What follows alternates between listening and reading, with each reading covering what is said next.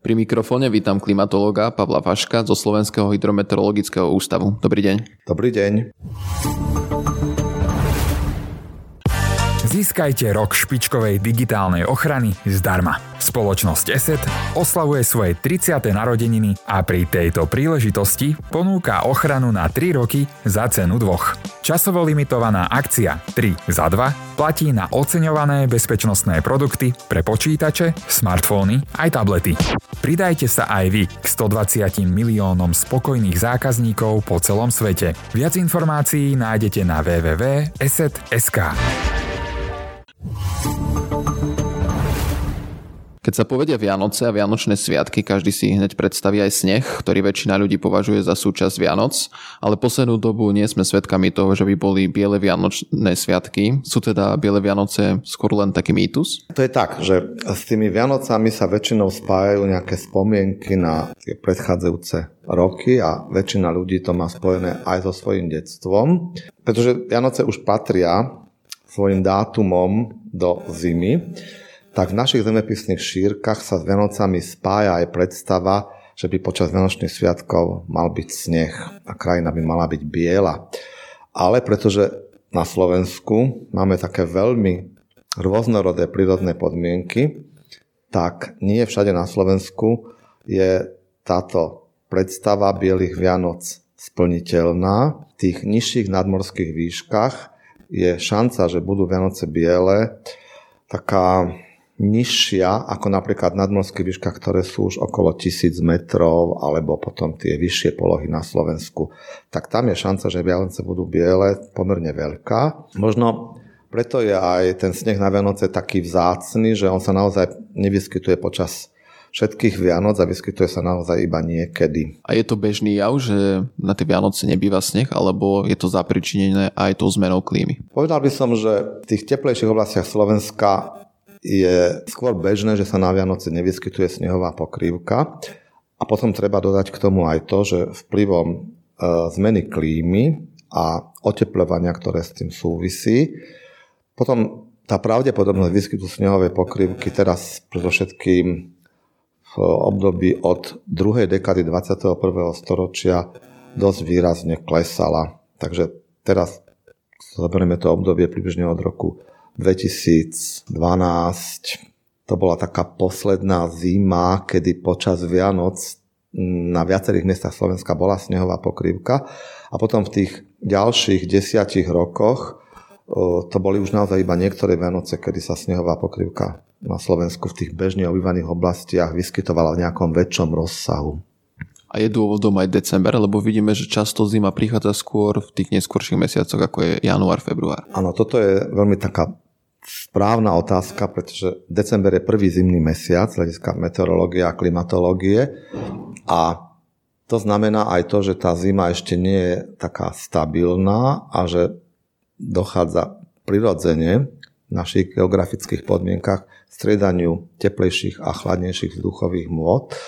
A to potom spôsobuje, že ak sa prípadne aj snehová pokrývka vytvorí, tak v tomto období na začiatku zimy nemôže mať takú stabilitu ako niekedy v druhej polovici januára napríklad, alebo v tých vyšších nadmorských výškach potom vo februári. No a veľmi zásadný vplyv na to má aj taká singularita, to znamená akási anomália v ročnom režime teploty vzduchu, ktorá sa volá vianočné oteplenie alebo niekedy aj vianočný odmek. No a ona sa prejavuje veľmi zreteľne aj na dlhodobých charakteristikách teploty vzduchu, takže keby ste si pozreli vývoj priemernej dennej teploty vzduchu napríklad v období od roku 1991 do roku 2020, to znamená za akési štandardné 30-ročné obdobie, tak v tom vývoji bude veľmi pekne vidieť, ako práve v tom období okolo Vianočných sviatkov tá dlhodobá priemerná denná teplota vzduchu trošku narástla oproti obdobiu predtým a oproti potom tomu nasledujúcemu obdobiu na rozhraní rokov. No a toto súvisí s tým, že práve počas Vianočných sviatkov sa k nám zvyknú pomerne pravidelne dostávať teplejšie vzduchové hmoty a tie potom spôsobujú buď to, že takéto obdobie, ktoré sa pred Vianocami môže napríklad vyznačovať tým, že býva aj mrazivé niekedy a niekedy sa vytvorí aj snehová pokrývka, čo sa stalo napríklad aj v tomto roku, tak potom počas tých Vianoc dôjde k zmierneniu mrazov a prípadná snehová pokrývka, ktorá sa predtým vytvorila, sa potom buď roztopí do Vianoc, alebo sa topí práve počas Vianočných sviatkov. A keď napríklad aj v tom predchádzajúcom období nebolo až tak veľmi zima, čo sa teraz stáva možno častejšie, tak potom počas Vianoc sa zvykne otepliť do takej miery, že niekedy tie Vianoce možno pripomínajú viac také tie sviatky, ktoré bývajú na jar, niekedy to býva skoro ako keď bola Veľká noc.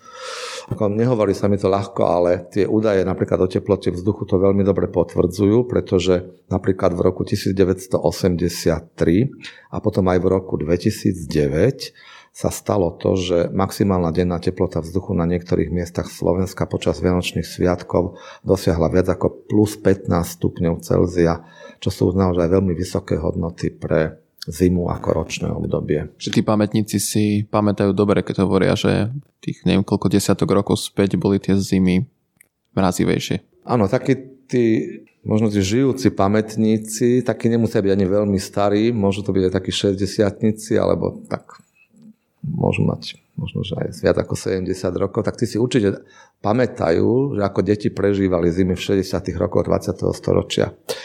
A vtedy naozaj hm, tie zimy boli jednak chladnejšie, to znamená, boli vtedy zaznamenávané výraznejšie mrazy, ale bolo to aj obdobie, kedy bolo aj viac zrážok. A tie zrážky potom v tých teplotných podmienkach, ktoré tu bývali cez zimu, padali vo forme snehu.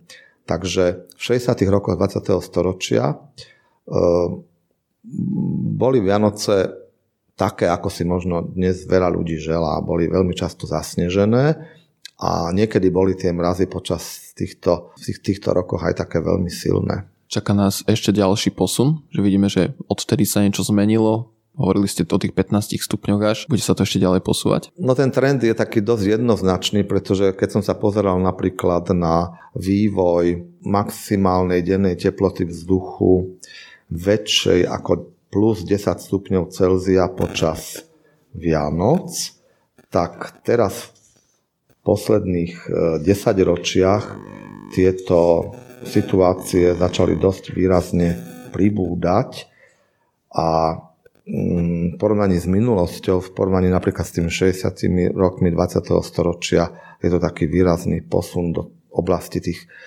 veľmi kladných hodnot teploty vzduchu, ktoré možno tomuto obdobiu počas zimy veľmi nezodpovedajú u nás.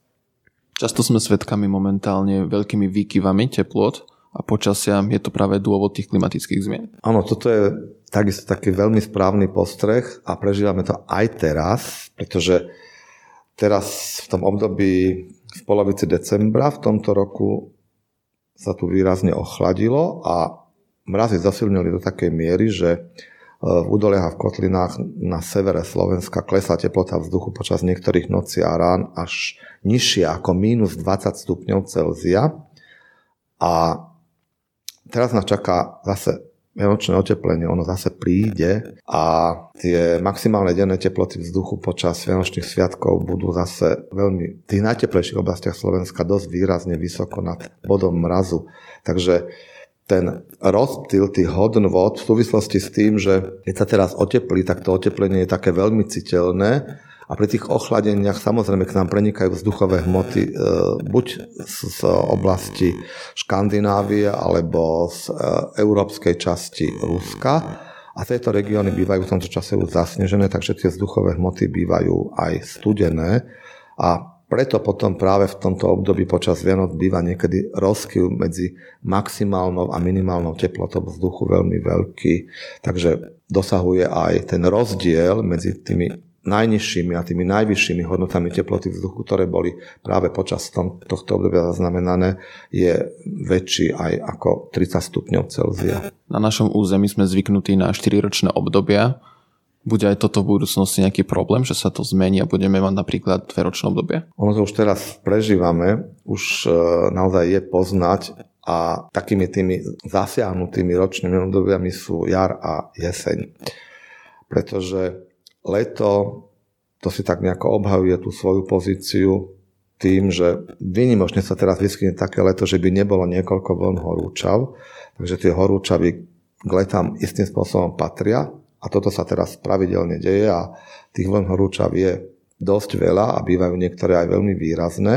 A potom cez zimu tam dochádza k tým teplotným výkyvom a k tým veľkým kontrastom a to má potom vplyv na stabilitu snehovej pokrývky a tá zima ale ako ročné obdobie ona si ten svoj charakter istým spôsobom udržiava, pretože stále sa u nás, napriek tomu, že sa otepluje, tak tá teplota vzduchu v istých etapách zimy stále klesá do oblasti záporných hodnôt. To počasie, aj keď je to s takými prestávkami, tak aspoň v istej časti zimy má taký zimný charakter.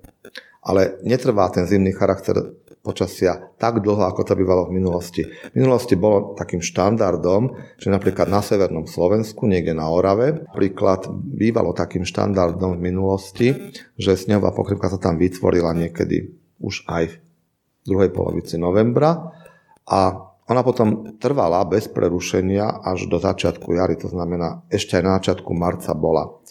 No a teraz aj tam sa výskyt snehovej pokrývky prerušuje aj na takých meteorologických stanicách ako je Oravská lesná. A nemusí to byť len jedno prerušenie počas zimy, ale môže ich byť aj viac. No a to je práve spôsobené tými teplotnými výkyvmi, ktoré sú teraz typické pre zimy, ktoré sa u nás vyskytujú. Takže prichádzame o tú zimu. Ja by som povedal, že prichádzame o takú tú zimu, ktorá sa vyznačuje akousi teplotnou stabilitou a stabilitou snehových podmienok a tie zimy, ktoré sa teraz vyskytujú, tak tie nám dožičia také tie e, radovánky súvisiace so zimným charakterom počasia iba po nejakých etapách a samozrejme v kratšom čase. No ale ešte by som sa vrátil, že e, zasiahnutými sú potom prechodné ročné obdobia, pretože na jar to oteplovanie prebieha niekedy tak veľmi zvláštne. Niekedy ako keby to, čo zmešká teplota vzduchu počas zimy, si vynahradzuje potom v jarných mesiacoch. A to môže súvisieť ale aj s tým, že teraz býva e, napríklad na jar, a to sa potvrdzuje teraz v niekoľkých posledných rokoch, také menej oblačné počasie býva menej zrážok a to potom spôsobuje, že noci sú počas týchto jarí, ktoré sa teraz vyskytujú chladnejšie ako bývali v minulosti, kedy bolo viac oblačnosti na jar a viac zrážok. Takže tá jar býva niekedy taká veľmi neštandardná a potom, čo sa týka jesene, tak tam zažívame potom takisto také podobné situácie, ale v takom opačnom zmysle, že niekedy tá jeseň nemusí začať podľa kalendára a niekedy na začiatku jesene býva ešte pomerne teplo, takže tu počasie má také ešte charakter neskorého leta. Niekedy sa pýtajú už v polovici septembra, že a je už babie leto, ale to ešte vôbec nie je babie leto, hoci to počasie je také veľmi príjemné, ale to babie leto potom príde až niekedy neskôr. No a pretože tá jeseň má problém, ako si sa obhajovať, tak potom býva problém niekedy aj s babím letom, že babie leto napríklad teraz nebýva také stabilné a tak dlho trvajúce, ako to bývalo v niektorých jeseniach v tých predchádzajúcich 10 ročiach. A veľmi často sme teraz konfrontovaní s tým, že keď sa babie leto vyskytuje, tak je to také prerušované babie leto. Často sme aj svedkami toho, že už počas leta počúvame, aká bude tuhá zima. Dá sa niečo také odhadnúť ešte v dnešnej dobe? Ako, je to také veľmi komplikované a e, nedá sa napríklad odpovedať na otázku, že ako bude počas nadchádzajúcej zimy niekedy na začiatku jesenia a veľmi často tieto otázky dostávame. A teraz je to o to horšie, že mm, tie, ja také, takú vetu použijem, ktorá sa mi veľmi páči v tejto súvislosti, že vzorce prejavov počasia sú teraz menej predvydateľné, ako boli v minulosti. A práve v tejto súvislosti potom na istý čas v predstihu predpovedať, že aké, aké počasie bude, je veľmi ťažké a v niektorých situáciách je to takmer nemožné, pretože skutočne sa teraz deje to, že e, to, čo bolo v našich klimatických podmienkach takým štandardom, to je prenos vzduchových môd od západu smerom na východ v strednej Európe, tak to je teraz také potlačené a napríklad tie vlhké vzduchové hmoty sa k nám veľmi často dostávajú ako si obchádzkou, že prichádzajú oni síce z Atlantického oceánu, ale nie po takej tej najkratšej dráhe, niekde z britských ostrovov cez Nemecko a Česko smerom k nám a potom ďalej na východ, ale oni sa k nám dostávajú cez Portugalsko, Španielsko, Stredozemné more a potom postupujú smerom na sever alebo severovýchod a zasahujú nás. A oni majú potom takú zvláštnosť, že nasycujú sa ešte potom vlhkosťou pri svojom postupe nad Stredozemným a Jadranským morom. A to je potom práve príčina toho, že prečo niekedy sú počas jesene alebo aj v zime také veľmi vydatné zrážky a toto presne sa stalo aj v tom predchádzajúcom víkende, kedy na východnom Slovensku bola snehová kalamita.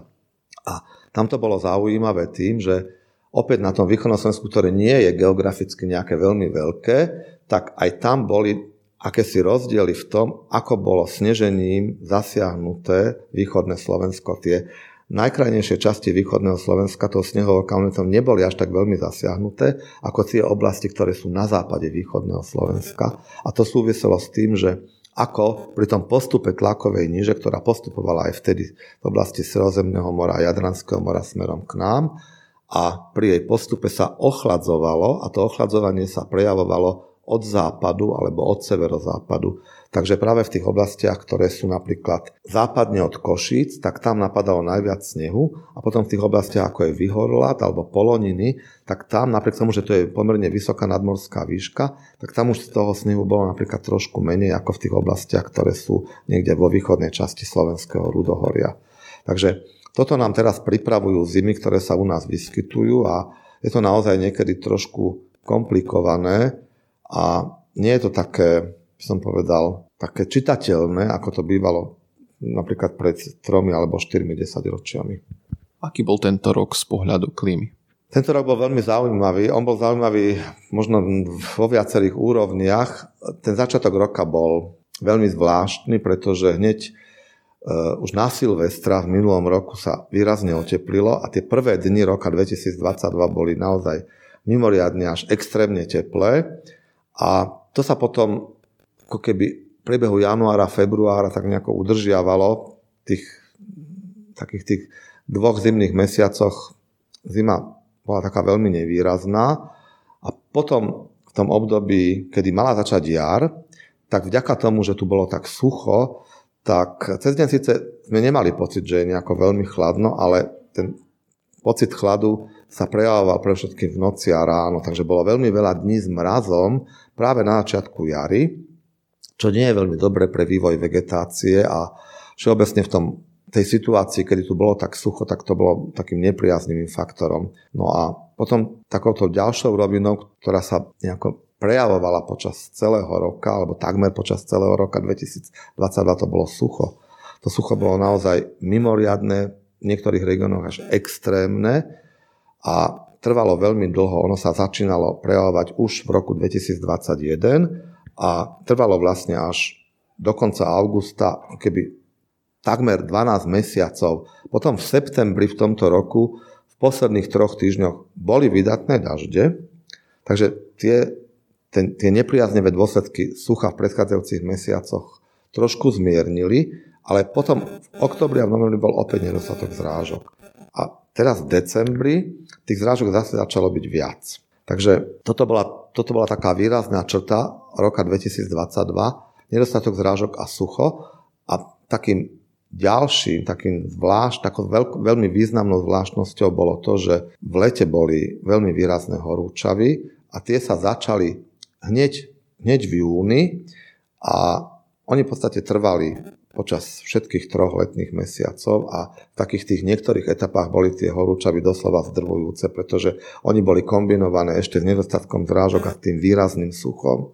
Takže tá krajina niekedy vyzerala v lete tak veľmi netypicky, povedal by som, že nestredoeurópsky a prejavovalo sa to možno viac v oblasti na strednom a na východnom Slovensku. A tuto na západnom Slovensku to v tej prírode nebolo také nápadné, lebo tuto sa vyskytovalo viac búrok v lete, ako napríklad na strednom a východnom Slovensku. A tie búrky a dažde, ktoré pri tých búrkach spadli, tak tie tú krajinu tak s akými si časovými odstupmi trošku osviežovali.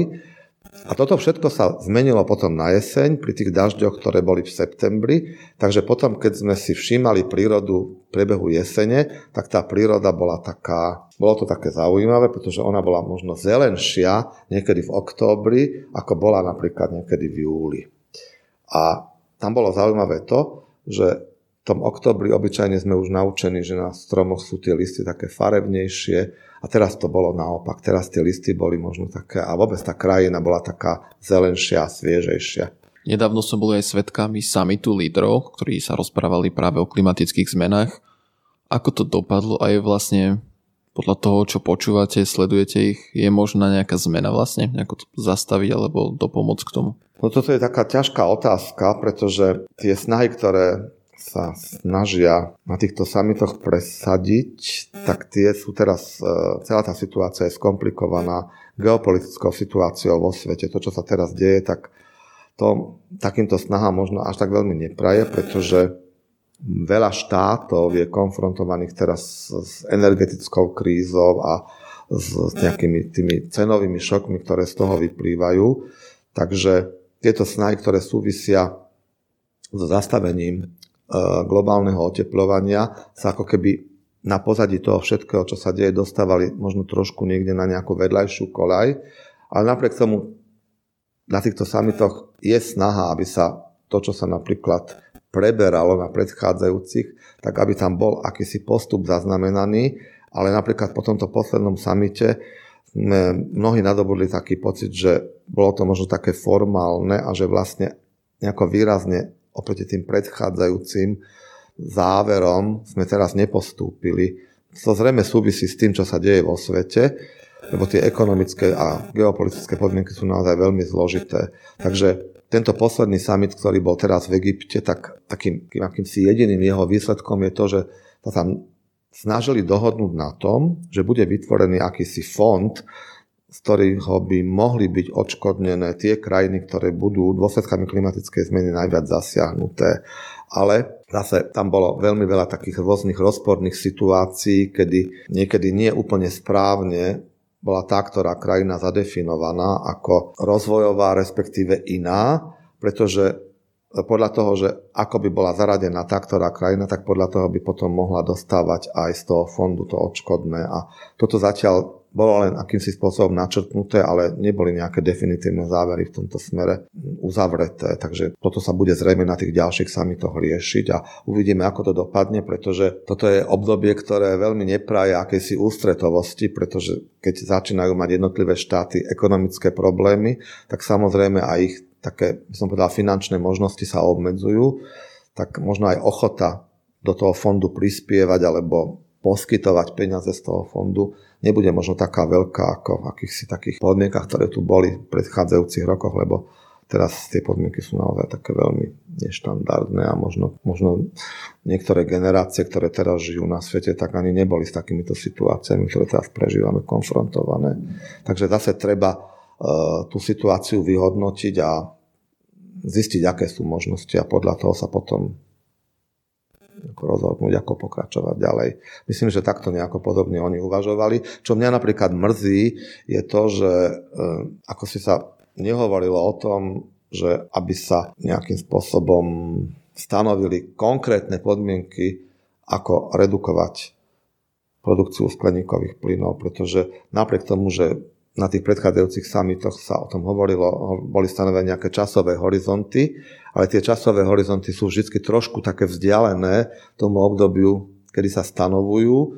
A potom, keď sa približujeme k tým hraničným e, obdobiam, tak e, zistujeme, že vlastne k tomu obmedzeniu produkcie skleníkových plynov ako si nedochádza tak toto, toto mňa trošku mrzí, pretože to je rozhodujúce, to by sme mali urobiť, pretože inak ten problém nevyriešime. Že vy ako osobne vidíte ten scénar s tou klimatickou zmenou, ste už skôr pesimisticky v tejto otázke?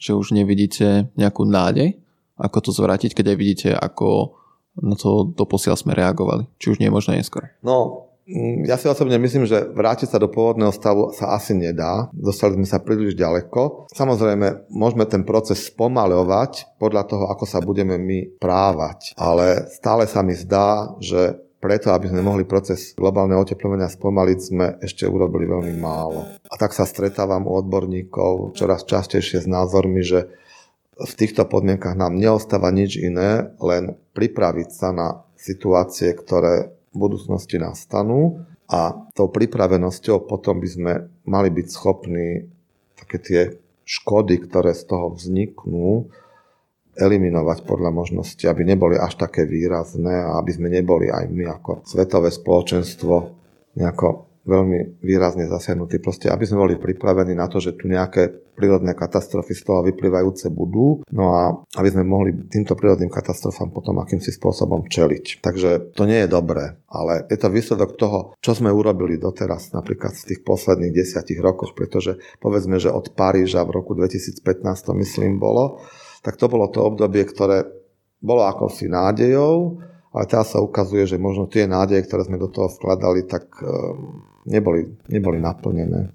A tak mnohé tie samity, ktoré sa teraz v posledných rokoch vyskytujú, ktoré sa organizujú, tak oni vždy začínajú takými očakávaniami, ale zároveň sú potom v priebehu tých samitov registrované také sklamania a potom ten summit končí takými rozpakmi a ja osobne teda si myslím, že nie je to to, čo som si myslel, že z tých summitov môžeme dosiahnuť. To bol Pavel Faško zo Slovenského hydrometeorologického ústavu. Ďakujem za rozhovor.